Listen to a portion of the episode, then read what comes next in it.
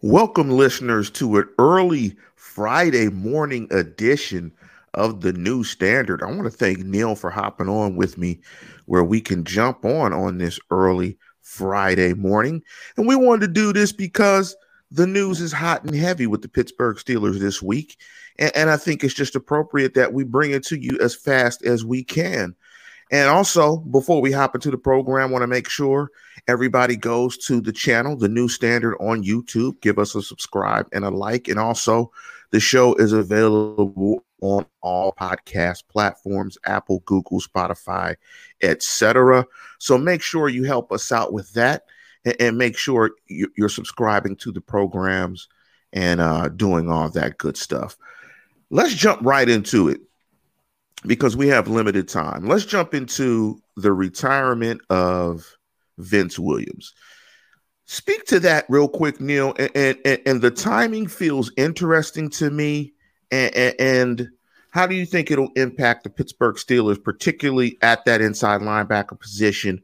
Who starts and what does the depth look like now that Vince Williams is no longer a Pittsburgh Steeler? Yeah, um, I think first off, I want to acknowledge um, Vince Williams' story. I, I, don't think people quite understand what he overcame to be in a position to retire before training camp in 2021. He was a sixth round draft pick out of Florida State, basically a, a two down linebacker, which is a position that really doesn't exist in the NFL anymore it was on its way out in 2013 when he got drafted, but it, it's it's really non-existent today. You have to be able to defend the pass to play linebacker in the NFL, and that was not something Vince Williams could do when he first came in. You might recall too, Lance, um, week one of the 2013 season. By the third quarter, the Steelers had lost Maurkice Pouncey for the season and Larry Foote for the season. The talent of those two players aside, they're both quality players for sure those positions were probably the least deep on a team that was probably going to fight to get to a nine and seven mark that year. 2013, they were kind of transitioning. Williams was not even active in week one. They, I, I forget who it was, one of those other low end linebackers. Um, they activated him to play on special teams mostly. They really counted on Foote to play basically every snap. Foote went down uh, I forget who it was. Maybe maybe somebody out there would remember.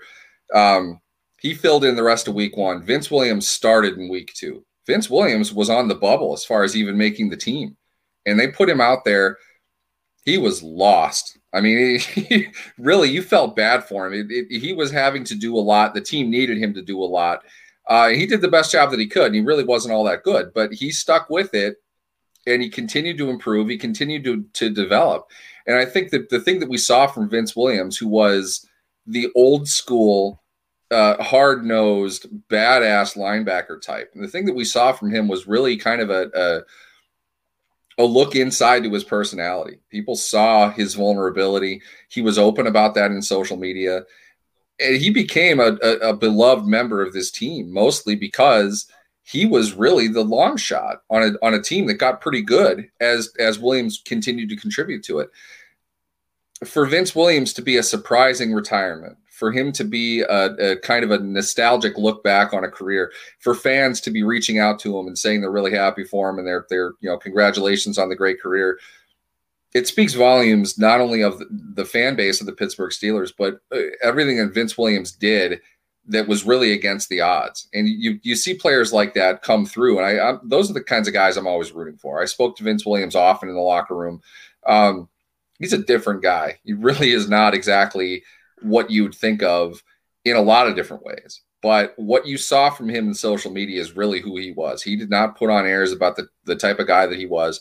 Um, the team will miss him for sure. And I, I just as a as a fan and as, as as somebody working in the media, you appreciated Vince Williams. You you really enjoyed what he brought to the team. And I, I really hope that he does well with you know whatever he's planning on doing in his life. Um, that said, what they're going to do, uh, I mean, Robert Spillane obviously is the next man up. I think um, Buddy Johnson's a guy you and I have talked about, Lance. I, right, I was big right. on him coming in. Uh, I think it really just kind of expands the role for him a little bit.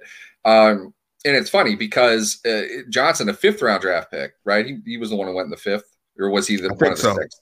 Fifth I, or sixth, whatever. So. Basically, he's another Vince Williams. You look at a guy that, that's that's lower end, but Buddy Johnson is the exact opposite player of Vince Williams. It just goes to show uh, how much evolution has gone into the position. Um, Johnson's half Williams' size. Williams is a big dude. First off, he's he's the size of one of the outside linebackers.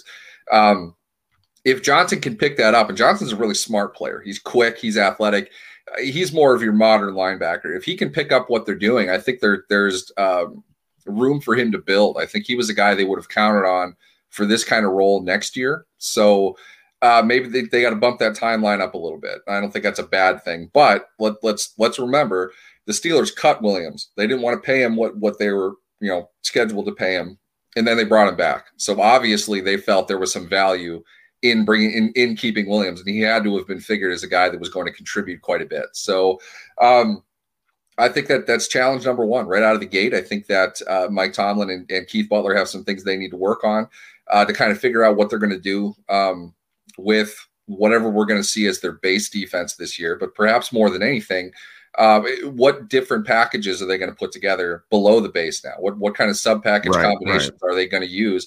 Because they've got to get uh, deeper guys onto the field, and I, I think that's right. that that's the football season. You know, and, and I'm sure uh, it, Mike's going to talk about that today. I, would imagine it's going to come up, and he's going to say something to that effect. You know, your your cliche next man up, but it, it's it, it, creates the opportunity to do something different, uh, perhaps than what they had uh, specifically planned to, and that sometimes can be the the best uh, uh, innovation for a team. What I'll say about Vince Williams and being a guy from the North Side and being a guy from Manchester, one five two three three, we appreciate aggression and we appreciate violence. And that's not to say that you know my neighborhood is full of violent individuals but we appreciate uh, the fair share of violence that comes with playing the inside linebacker position in Pittsburgh. And, and point of correction for both of us, Buddy Johnson, I believe, was the fourth round draft pick. Fourth round, out of, excuse me. Out of, out of Texas A&M. We appreciate violence. We appreciate hitting and physicality that comes with playing inside linebacker for the Pittsburgh Steelers. So we were always, I've always, my neighborhood, I've always been a fan of Veni Vidi Vici. I, I love the approach. I love the grown man business BI that he brought to the position every time he fielded it. And I love those type of stories where guys get every ounce of t- everything out of their talent. They get every ounce out of it. So I love the physicality. I love the character that he brought to the field. I love the physicality. I love the violence. And I thought he did get better in terms of defending the pass. I thought he improved in that skill set over the years. It was definitely, I think, a weakness. It remained a weakness, but it was something that I think he improved on where he could stay above water. Want to point out this comment from Steelers Freak, and thank you, Steelers Freak, and thank you for everyone who hopped on this morning. He said he felt that you know, Vince couldn't carry the wood anymore. Coaches had a, had his number and couldn't defend the pass. That is my concern. The Steelers don't have two good inside linebackers. My question is for you: why, why the timing? Like, why right before camp? Could he have made this decision possibly earlier? Does that impact the Steelers any more than it does now because he made it at camp? I, I was just it, it just seemed interesting that the decision came right before training camp. My guess and I, I, have nothing to back this on, just uh, past experience. My guess is he had some type of lingering issue or some type of physical concern that's going into like. it. We don't know that. We probably won't know that. Um, that that's not the kind of thing you're going to report, especially not on a, a, a, a well-respected veteran. You're going to let him retire. Um, the timing of it, and considering he signed a contract, you know, I, I think he worked out. I think it came to the eve of camp, and it was like, you know what, I just can't do it. I've thought about it. Things have changed um, and you got to respect a man for that. You know, it, it's uh, it's, it's Mike Tomlin's job to figure out what to do without Vince right. Williams. That this, you know, come on, let's be fair. This isn't T.J. Watt. I mean, it, it, it's it's uh, an obstacle they should be able to overcome. And if they they can't, well, they they probably have much bigger problems anyway. Um, it's not the best thing that could have happened to them, but it, it's something they're going to have to overcome. Um, getting to your point though about violence, I, I, I love that, and you're right. It's not you know neighborhood violence or anything like that. It, it's football is a violent game. Um, I know that that's not the most in thing to say nowadays, but the reality is it's a violent game, and uh, you might recall. Um, there was a great piece uh, that, that, came out from a, a, a, national reporter last year, a pretty in-depth interview uh, with Vince Williams, and you see how old school his approach is, and you see eh, how much the, the physicality of the game um, drew him to it, and he was good at it. Vince, you might remember this too. The last five, the, the first five games of last year, I think Vince Williams had a, a tackle for loss in the opening series of each of those games. Um, he was in the backfield. It, it, the defense, the way that it was structured last year, was perfect for Vince Williams. It did not eh, the the base defense. It didn't ask him to do much in terms of coverage. And really, his thing was they're going to open up gaps up front. You attack your gap and, and get in the backfield and get somebody. And it, Williams, I thought, did that very well. I thought uh, last year might have been his best year. Um, it's tough. It's just I, I loved watching the guy play. Uh, I love what he brought each and every week. And I, I again, I, I sincerely hope that uh, he's able to do, you know, what uh, you know, whatever it is that he wants to do, and he's earned a, a good living for for he and his family. I hope that they can do really well um, based on the success that he's had. A, a, stat that was in the the press release um, the Steelers sent out: Vince Williams played in more games than all but ten players that were drafted with him in 2013, and he was the only one drafted in the sixth round or later. That's a remarkable statistic uh, considering how long ago 2013 was, how much the game has changed, and what we, you know, as fans and observers and media, what we saw of Vince Williams at the beginning of his career to the end of it, it it's remarkable how much he improved. It, it, really was. He, he was a solid player for the last four or five seasons. Um, and all due respect to him, he was kind of a dog right away.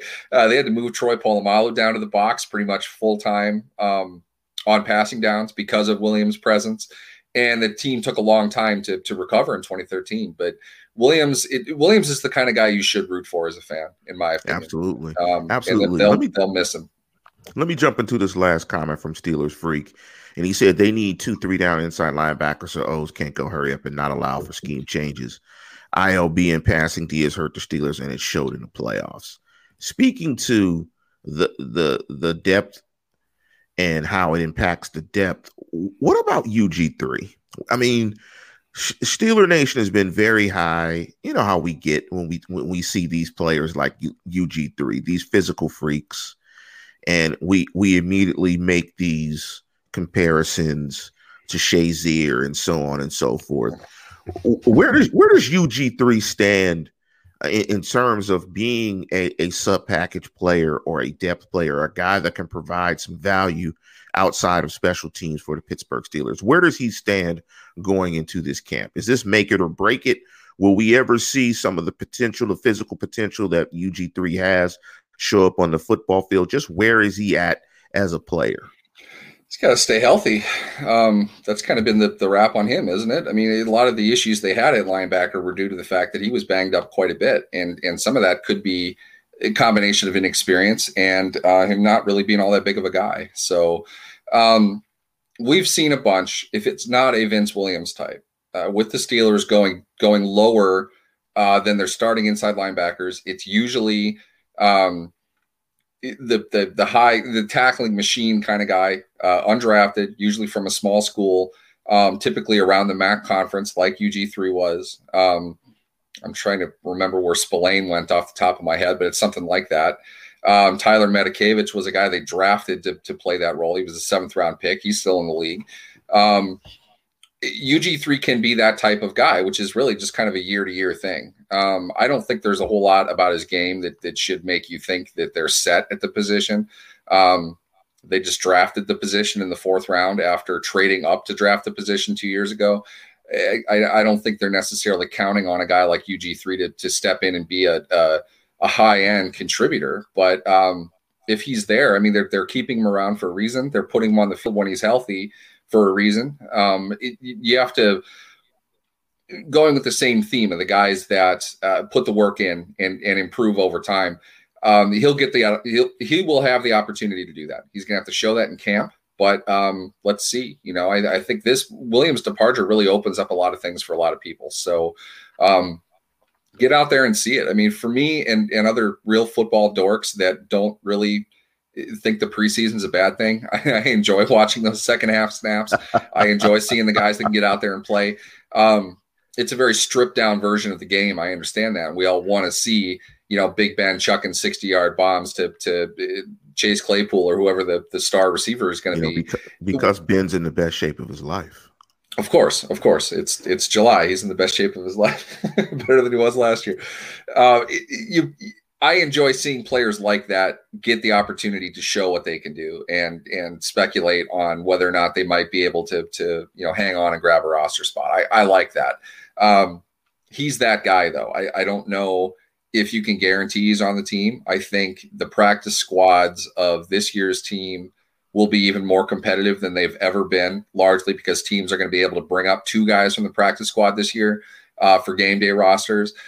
That really, the, that 54th and 55th spot on the roster this year are going to be functional players. They're going to be brought in for a reason. So, um, those types of guys you look at for special teams contributions, perhaps more than anything else. But I, I think Gilbert, er, UG3, I think has the opportunity uh, to earn um, playing time, and from that, um, really just try to to to earn his way on. We're going to see that in the preseason. I want to say what's up to Marcus J. He wrote, "Man, what you guys doing up right now? Good morning. I woke up feeling dangerous." and I'm in the best shape of my life because it's July. it's training yes. camp. Yes, it's love camp. it. I feel in the best shape of my life. I want to transition to the signing of Melvin Ingram, and, and, and, I, and I take it from your comments that, from a depth perspective, the loss of Vince Williams is significant, but from an overall defensive perspective, in terms of what you think this defense will be, it's not a big loss. No disrespect to Vince Williams. Let's shift into uh, the big move that the Steelers made this week. That was the signing of Melvin Ingram. And let me briefly break into some statistics for Melvin Ingram. Um, and if you guys aren't familiar with Melvin Ingram, I'm sure you guys are. He was the uh, the guy that played next to um, in San Diego when he played next to Joey Bosa. Um, outstanding. I think he was outstanding in that role as a secondary linebacker, 49 sacks coming out of San Diego. Uh, was pretty banged up last year. So you saw some of his production drop from 2017. He had 10 and a half sacks, seven sacks in 18, seven sacks in 19. And in 2020, he did not have a sack, played seven games, but he was largely banged up. The first question I want to ask you in terms of the signing is why did the Steelers sign Melvin Ingram? What do you think his role will be with the Steelers, and how do you think that will impact uh, the depth chart? I mostly I think you sign Melvin Ingram because it's rare that you get a productive pass rusher at four million a year, not on a rookie contract. They didn't have to draft him; um, they just pay him that salary for the year. Uh, Melvin Ingram's a damn good player. There's absolutely no doubt about that. Health has been the concern with him, and it, it's it's understandable. Um, but you're going to pay $4 million to see if he can play the majority of 17 games.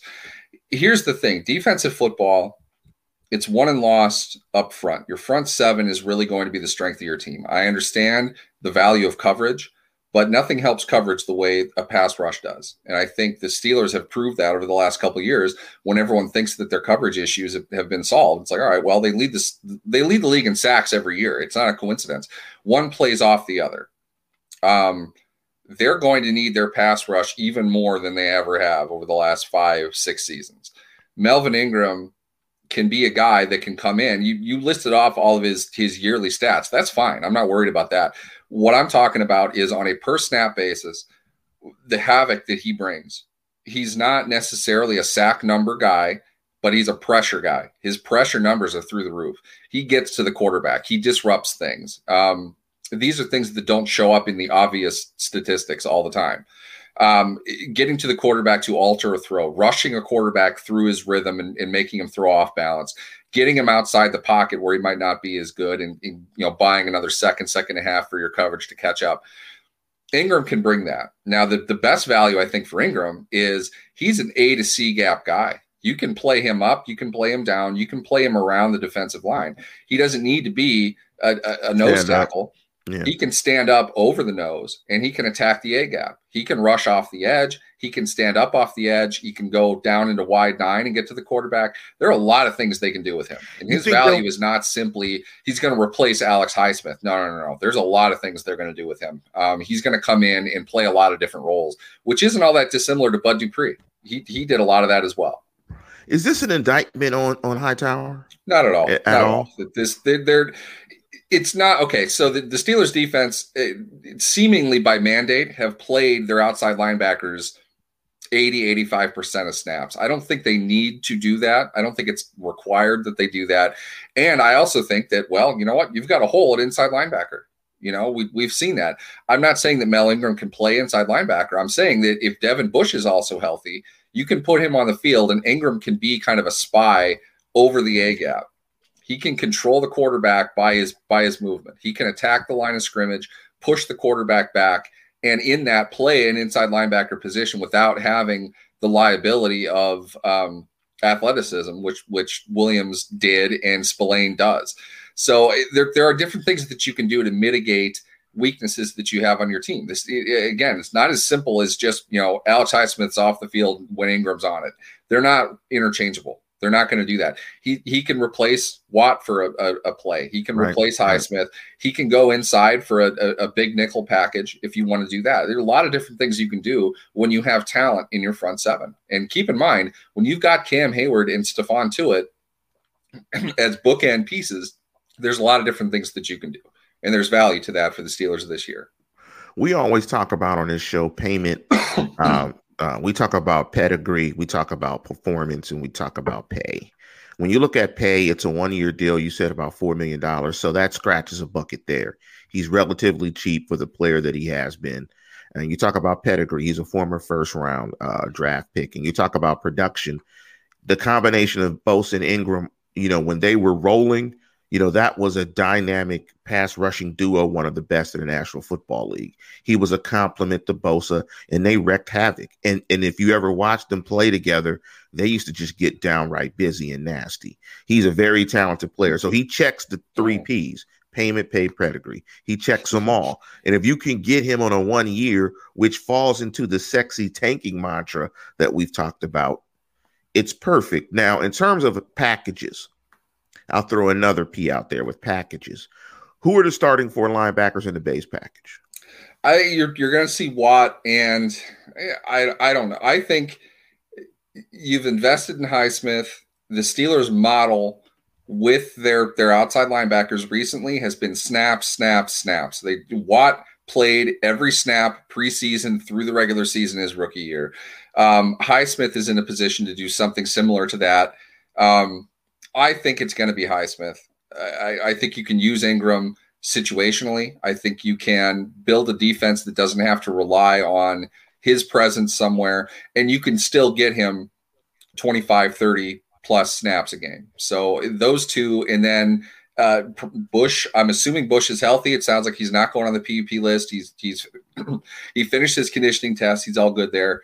Um, and then probably Spillane. Um, it just knowing his experience within the defense. The team is kind of used to him being out there. Um, I don't know how often we can say Spillane and Highsmith are going to get 80 percent plus of the snaps. Uh, I think there are a lot of different things that they can do. I think those are kind of your your front seven targets uh, as far as bringing on sub package guys. They're they're going to look for guys that can play in the secondary. Um, they've got two good safeties. They've got some questionable depth at cornerback and a lot of guys that are going to need, you know, probably some snaps to, to differentiate one from another. With that, I think you can experiment with some dime packages, uh, things like that that are going to kind of target getting Spillane off the field um, and maybe getting Ingram on to do things along with the defensive back. So uh, there, there are different, a lot of different things that they can do. Um, those are going to be their four base guys, but I, I don't think you're going to see Spillane and Highsmith playing – 80% of it of, of snaps in every game. It, it's going to wax and wane. Some games it'll be 50, some games it'll be 70, somewhere in there. Just real quick before we get out of here, who do you think w- will be the the nickel backers when they go to nickel? Um, Antoine Brooks has been the guy that that I kind of thought um, they drafted to play that role. Um, they kept him last year with injury, which is really kind of the NFL's way of saying we're redshirting him. Whether or not he was going to be out for the season, he was going to miss some time, they weren't going to use a roster spot on him. So they put him through waivers and brought him back on the IR. Um, they don't often do that with late draft picks. So there, there's obviously something there that they value. Um, and they've been trying to establish that safety slash cornerback or even linebacker hybrid sub package kind of player for years. I think Brooks is going to be the guy that they they want to look for that.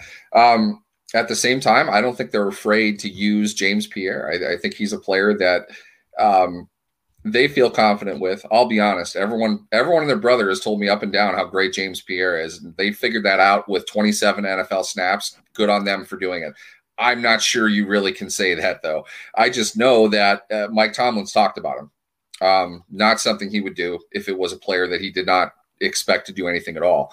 Um, it, will be interesting to see what they do. You got to keep in mind too, defense in the NFL is not as constructed in black and white as probably most of your offensive packages are going to be. You use a lot of different guys. There are a lot of different values that everybody brings in different situations, and you got to defend, as as Mike would say, every blade of grass on the field. So there are a lot of different packages that you can use. I don't think they're going to say flat out that this is the nickelback come hell or high water. I think they're going to use okay. a lot of different guys in a lot of different ways.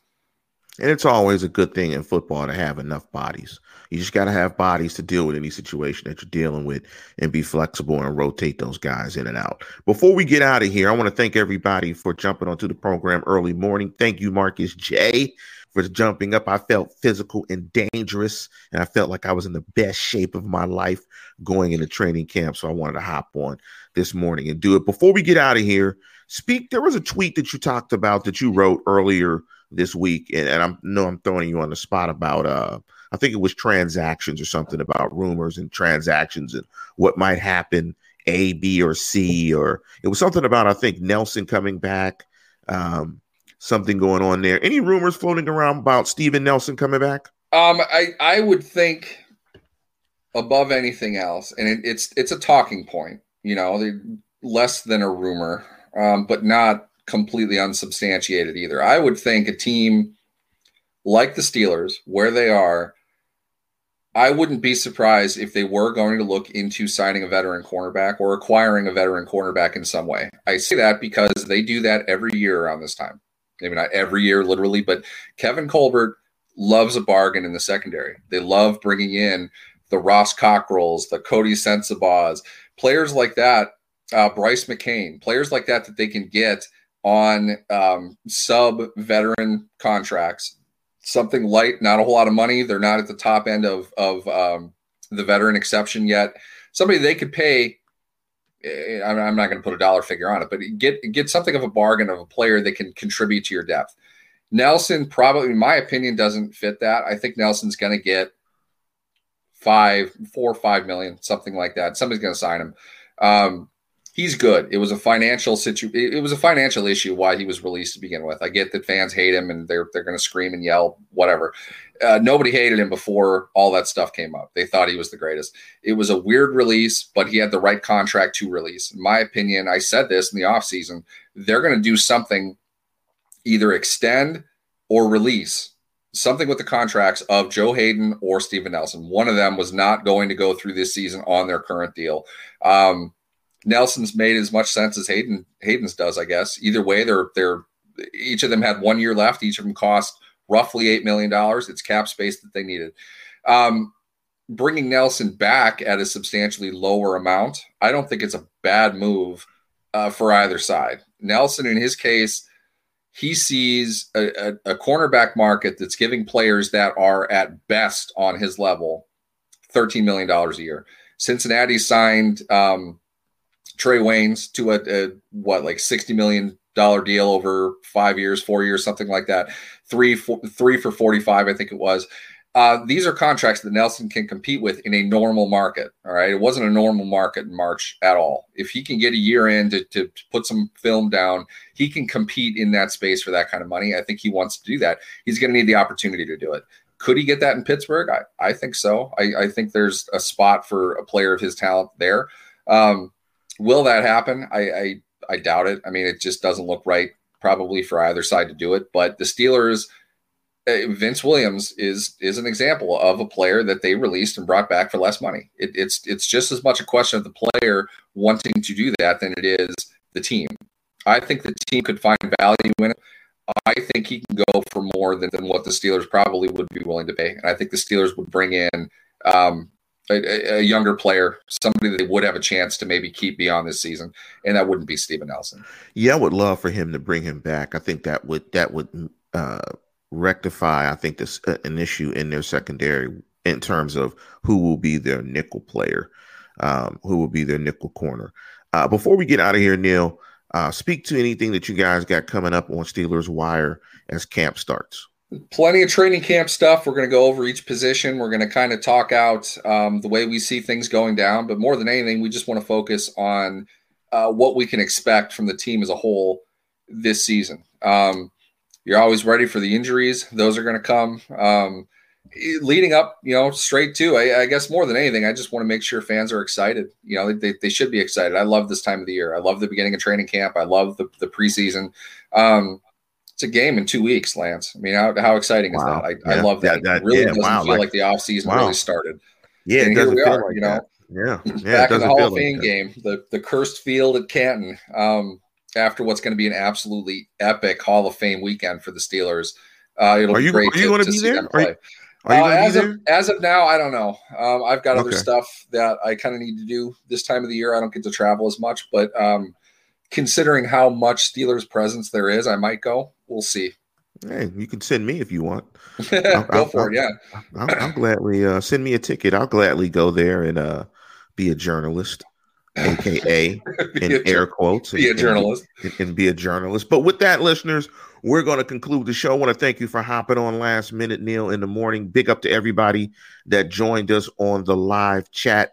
And as always, as camp opens, I want to close the show with the following line, as I always do. Please tune in tell a friend, and subscribe, and go Steelers.